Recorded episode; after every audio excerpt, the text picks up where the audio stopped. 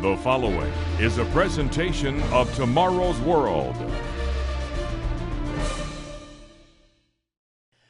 How many of us would fly in an airline where 50, 70, or even 95% of their planes crashed? With those odds, I think I'll find another means of transport. But what about you?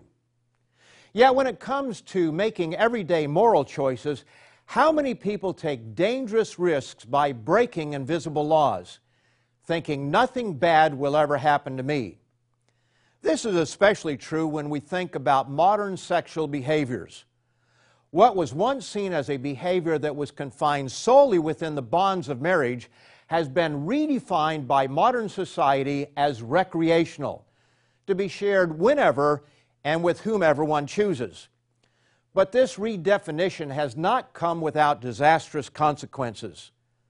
Sexually transmitted diseases infect millions each year because people are willing to bet against the odds. The transmission of sexual diseases is so great that the United States Center for Disease Control encourages all 11 and 12 year old children to get inoculated against the human papillomavirus and it is estimated that the majority of sexually active people will get one or more of the 30 or so HPVs in his or her lifetime. But HPV is only one STD. There are far more. Some, such as HIV and AIDS, are deadly, while others have different consequences, such as pain and infertility.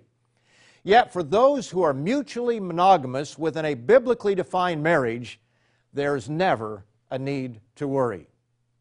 Now, considering that there are so many dangers out there and that there is a simple way to avoid them, one would think that intelligent beings would make smarter decisions. But no way. Why do we routinely bet against the odds by breaking invisible moral laws, risking life, health, and wealth? What happens in a society where each individual determines for himself or herself what is right and what is wrong. Is humanity suffering a moral meltdown? Stay tuned.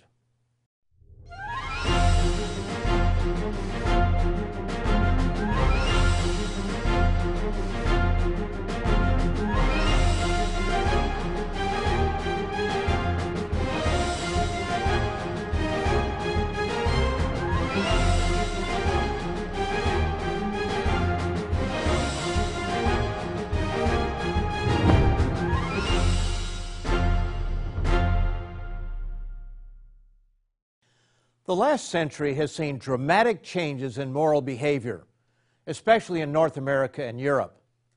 A majority of people in America and Europe had a certain consciousness of God at the beginning of the 20th century. Both Christians and Jews looked to some degree to the Bible, and especially the Ten Commandments, as a guiding light for behavior. While being more God centered didn't fully eliminate bad behavior, it did serve to temper the decisions people made. But during the second half of the 20th century, belief in God and morality in the West deteriorated rapidly. People began to believe that humans could do what was right apart from God. This idea that humans could be morally self governing began to infiltrate educational and judicial systems globally. However, Human nature tells us that people will do what they want to do, regardless of moral principles, if they think they can get away with it. Our modern world prides itself on its scientific advances. We sent men to the moon and returned them safely. We developed computers, cell phones, airplanes, luxury liner ships that plow the seas, and hundreds of other inventions that work on natural laws. Just as the invisible natural laws that govern our universe cannot be circumvented without disastrous consequences, God's moral codes of conduct cannot be circumvented without painful, disastrous results. This is why we continue to have sexually transmitted diseases, divorce, and heartache by the bushel.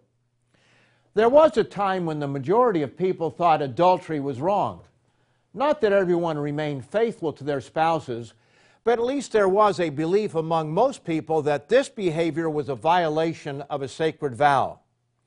people understood that if the trust between a husband and a wife was broken, deep hurts followed. Adultery was and still is a major cause for divorce in splintered families. Maybe, just maybe, that is why one of the Ten Commandments is, You shall not commit adultery. This command was given by a loving God to protect human beings from experiencing betrayal in that most intimate of human relationships. Any of you who have experienced this know what I'm talking about. Sex outside of marriage carries with it a host of problems premarital pregnancy, an extensive list of sexually transmitted diseases, poverty, and the pain of breakup and betrayal. Yet it appears that the majority today are willing to take that kind of risk despite the fact that serious consequences will ensue. But sex between a man and a woman outside of marriage is only the beginning of our postmodern delusions. Marriages between two men or two women is now the law of the land in much of the Western world. And anyone who speaks out against such unions is considered hateful and guilty of the sin of all postmodern sins, being judgmental. But what are the facts? Do we show love by celebrating and promoting behaviors that only bring pain and suffering? Is a legal union between two men or two women the same as a biblically defined marriage between a man and a woman? What are the facts? Let's let two of the most prominent homosexual activists, who arguably did more to sell the homosexual agenda to America and the world, answer this question for us. Marshall Kirk and Hunter Madsen wrote After the Ball. The subtitle summarizes the purpose of their book How America Will Conquer Its Fear and Hatred of Gays in the 90s. They explain under the subheading Just the Facts, Ma'am Physiopsychological Considerations that relationships between gay men don't usually last very long. Yet most gay men are genuinely preoccupied with their need to find a lover. In other words, everybody's looking, but nobody's finding. How to account for this paradox? Part of this is due to the characteristics of male physiology and psychology, which make the sexual and romantic pairing of man with man inherently less stable than the pairing of man with woman. Sorry if the truth hurts. They go on to explain as you can see, gay men have the worst of both worlds. They see one another as potential competition and as mere sex objects. That gay friendships tend to be even shallower than straight friendships is not surprising. We are not great believers in the efficacy of consciousness raising against such deep seated, inherent problems, but it would seem that if any help is to be found for this problem, it would have to involve leading gay men somehow to see one another as human beings. Frankly, we aren't too optimistic. Today, the Bible doesn't get a lot of respect from most quarters, but its instructions that marriage should be between a man and a woman is surprisingly borne out by Madsen and Kirk. Contrary to what people think, biblical injunctions are given out of love encouraging people to continue in a lifestyle that is leaving them physically damaged and emotionally empty is obviously not the kind of love God wants to show through His law. It is clear from a thoughtful reading of After the Ball that the homosexual lifestyle is not a happy one. Notice this indictment on page 325. Ugly or otherwise, life and its needs go on. And among those needs is the need for human contact and the desire for a lover. Thus, many apparent devotees of impersonal sex are no such thing. Rather, they are further victims of a gay lifestyle that just doesn't work. It should be added that impersonal sex outside of marriage between straights also leaves its victims physically damaged and emotionally empty. The fact is that instructions found in the book known as the Bible save us from a multitude of mistakes that bring about human suffering. But there are additional surprising facts brought out by Madsen and Kirk. And remember, These were men who wanted to sell all of us on accepting, yes, celebrating homosexuality. In discussing infidelity, they begin with the fact that there is plenty of it to go around, but it is an overwhelming problem for homosexuals. If, as statistics have often shown, at least two thirds of married men are, at one time or another, unfaithful to their wives, then surely the cheating ratio of married gay males, given enough time, approaches 100%. This is a remarkable admission. And betrayal results in pain, whether straight or otherwise. Madsen and Kirk continue then, too, the gay community has never had any tradition of faithfulness. In our experience, unfaithfulness between gay male lovers as often as not spells the beginning of the end. Many gay lovers, bowing to the inevitable, agree to an open relationship. It is indeed our impression that when gay relationships last at all, it's in diluted form as a result of some such accommodation though not usually one so blatant. But they don't usually last. Eventually, one party heads for the door. So much for the myth of the happy homosexual marriage. The facts show otherwise, as we have seen. Not from those unfriendly to the homosexual movement, but from two of the most prominent homosexual activists who set out to sell you on how you should think about this subject. Just when the anti biblical forces completed their conquest of the Western world in regard to homosexual and lesbian marriage, they began to lobby for another right. We'll examine the facts regarding the transsexual movement in a moment. But I want to give you an opportunity to order our free publication that explains where our world is headed Armageddon and beyond.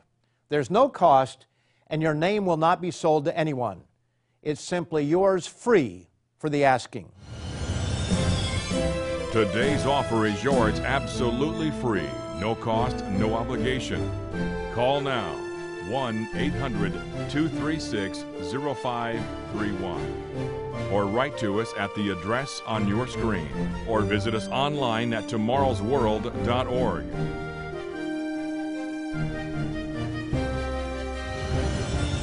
With this offer, you will also receive your free subscription to Tomorrow's World magazine, full of timely articles and unique insights on today's important issues.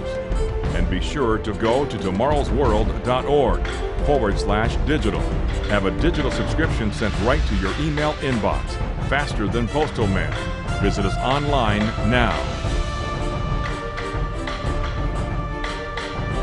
Following the legal acceptance and media celebrations of homosexual and lesbian marriages, we're then told we must not just accept, but cater to transsexuals. Bruce Jenner, who won gold in the 1976 Olympic decathlon as a male, we are now told we must refer to by a woman's name. Even to suggest today that there's anything abnormal about such a notion is enough to drive the media and cowardly corporations insane. Anyone who questions the premise must be a hate monger. This has been sold to young people and adults who ought to know better. But a half century of people fearing that they are too judgmental and the push to normalize alternative lifestyles, along with the decline in belief in God, have taken a toll on our culture where anything goes except the truth. But what are the facts? One of America's most respected psychiatrists is Dr. Paul McHugh, who is a university distinguished professor at Johns Hopkins University School of Medicine. He wrote in the Wall Street Journal Yet policymakers and the media are doing no favors either to the public or the transgendered by treating their confusions as a right in need of defending rather than as a mental disorder that deserves understanding, treatment, and prevention. This intensely felt sense of being transgendered constitutes a mental disorder in two respects. The first is that the idea of sex misalignment is simply mistaken. It does not correspond with physical reality. The second is that it can lead to grim psychological outcomes. One cannot take for granted the courage it took for Dr. McHugh to write these words and for the Wall Street Journal to print them. Yet this man knows what he's talking about. As the article continues, the transgendered suffer a disorder of assumption, like those in other disorders familiar to psychiatrists.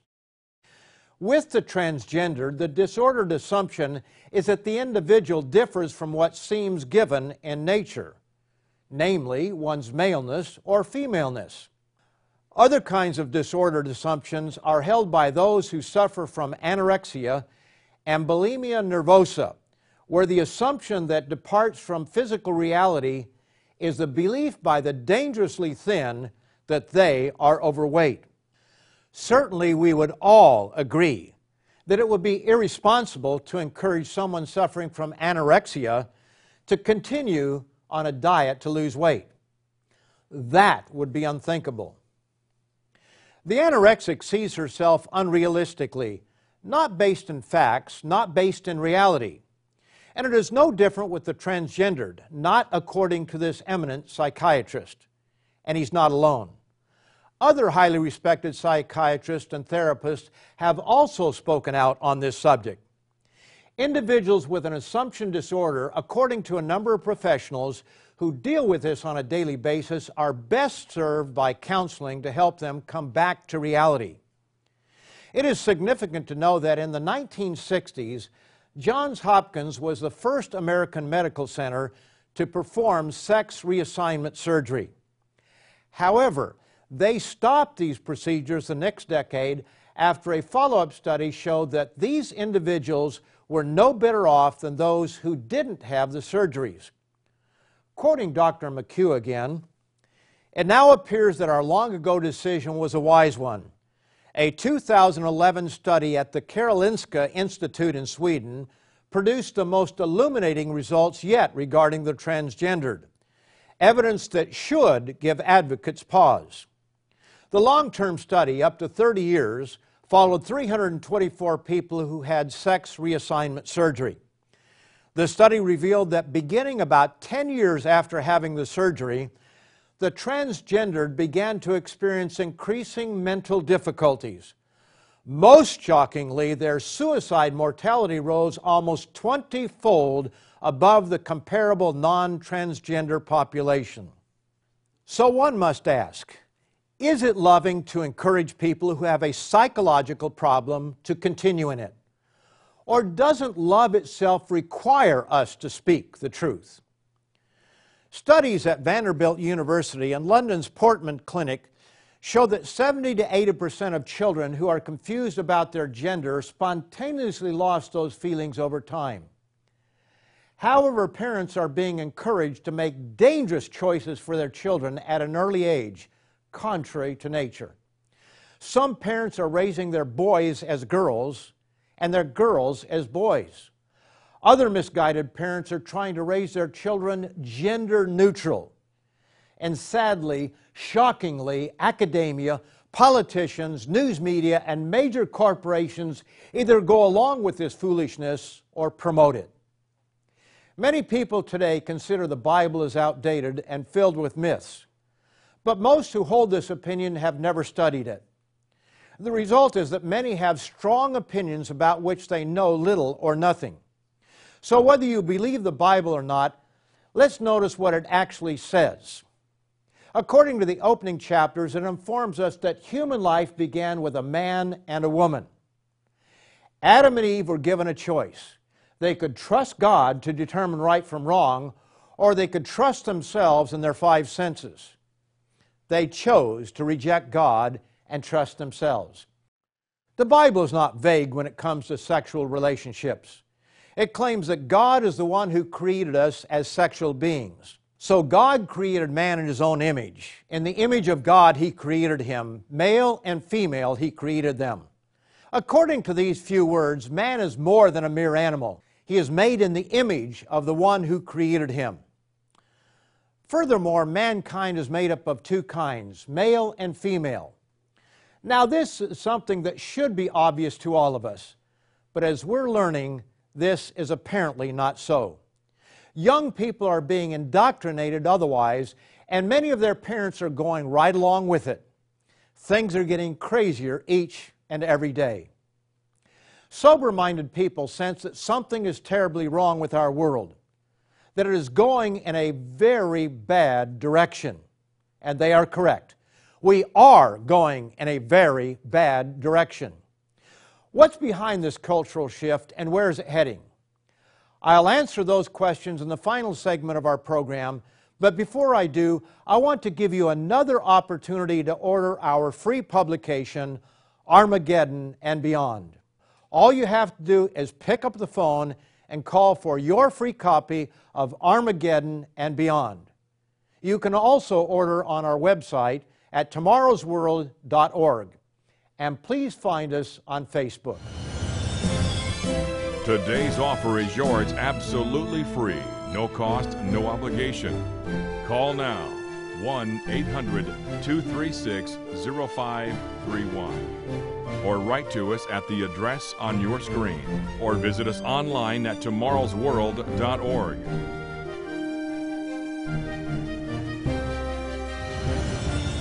With this offer, you will also receive your free subscription to Tomorrow's World magazine, full of timely articles and unique insights on today's important issues. And be sure to go to tomorrowsworld.org forward slash digital.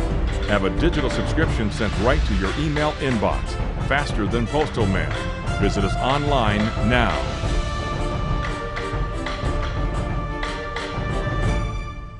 Sober minded people sense something is wrong, but feel at a loss as to what to do about it. They wonder why behaviors that were once looked down upon are suddenly, in one generation, being accepted wholesale. Because of intimidation from media, schools, corporations, and those around them, they wonder if they are the only ones left with any common sense. They don't hate, they simply disagree. They wonder why encouraging hurtful behaviors has become the norm and warning against these behaviors out of love has become hate speech. So, why has this happened? And where is it heading? Few people today have read very much from the Bible, and fewer still have read it all the way through.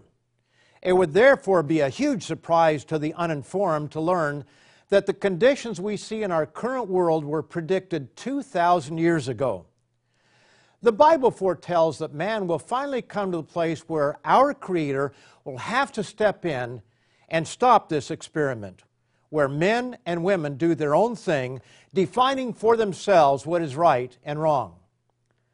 To put it in stark terms, our total rebellion and rejection of God would, except for His intervention, bring us to the destruction of all intelligent life from this planet. We read this in Matthew, the 24th chapter, and verse 22. And unless those days were shortened, no flesh would be saved. This is said in the context of what is referred to as the end of the age, as we can see from verse 3. Now, as he sat on the Mount of Olives, the disciples came to him privately, saying, Tell us, when will these things be? And what will be the sign of your coming and of the end of the age? There are numerous references found in the Bible recorded at different times by different prophets of this climactic future time. Some 2,500 years ago, the prophet Daniel referred to this time in these words But you, Daniel, shut up the words and seal the book until the time of the end. Many shall run to and fro, and knowledge shall increase. Could you find a more apt description of our time where we see a great knowledge explosion and people traveling about in a way that far surpasses any previous time. We travel about in high speed trains, jumbo jet planes, and automobiles of every sort and in numbers without end. Some of our cars now even drive themselves. There has never been a time even approaching what we see today in transportation and knowledge. Who can deny that our day today perfectly fits this description? But there is far more that we are told about this world and what is ahead for us. The prophet Jeremiah speaks of this time as having a crisis in leadership. He speaks of a time when the land is full of adultery, lies, and sexual immorality. And then makes this chilling declaration in Jeremiah, the 23rd chapter, and in verse 20. In the latter days, you will understand it perfectly. We are informed in Luke, the 17th chapter, and verse 26, of a moral condition that will accompany these troubled latter times.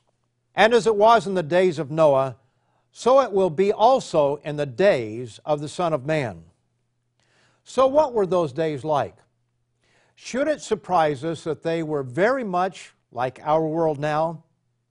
We are told in the book of Genesis that destruction came upon the world of Noah's day because, as it says in chapter 6 and verse 5, every intent of the thoughts of his, that is, man's heart, was only evil continually. The Bible also compares the end of the age to another former time in Luke 17 and verse 28. Likewise, as it was also in the days of Lot, they ate, they drank, they bought, they sold, they planted, they built. But on the day that Lot went out of Sodom, it rained fire and brimstone from heaven and destroyed them all. For the people of that day, everything seemed to go along as normal, but there was nothing normal about the way they lived. Sodom was known for gross sexual perversions.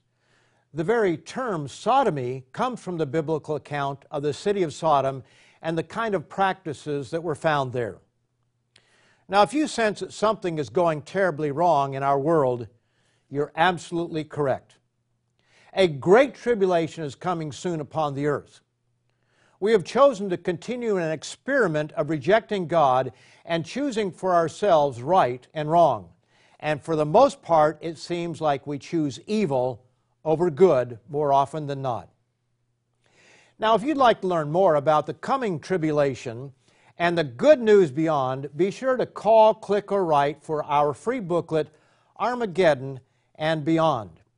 Not only does it address the crisis that is surely coming, but it gives the good news that will follow. You need this booklet. You need to know how you can escape what's ahead. And you need to know that there is hope for a better world to come. That hope is the reason we call this program Tomorrow's World. So don't put it off. Call now for your absolutely free copy of Armageddon and Beyond. It has already been paid for through the tithes and offerings of members of the Living Church of God, the family that supports the work behind our Tomorrow's World telecast. And be sure to come back next week at the same time and the same station when Richard Ames, Wallace Smith, guest presenter Rod McNair, and I will bring you more understanding about our world from the pages of the Bible. See you next time. To take advantage of today's free offer or view today's program now or anytime, go to tomorrowsworld.org. Find us on Facebook, watch us on YouTube, and follow us on Twitter.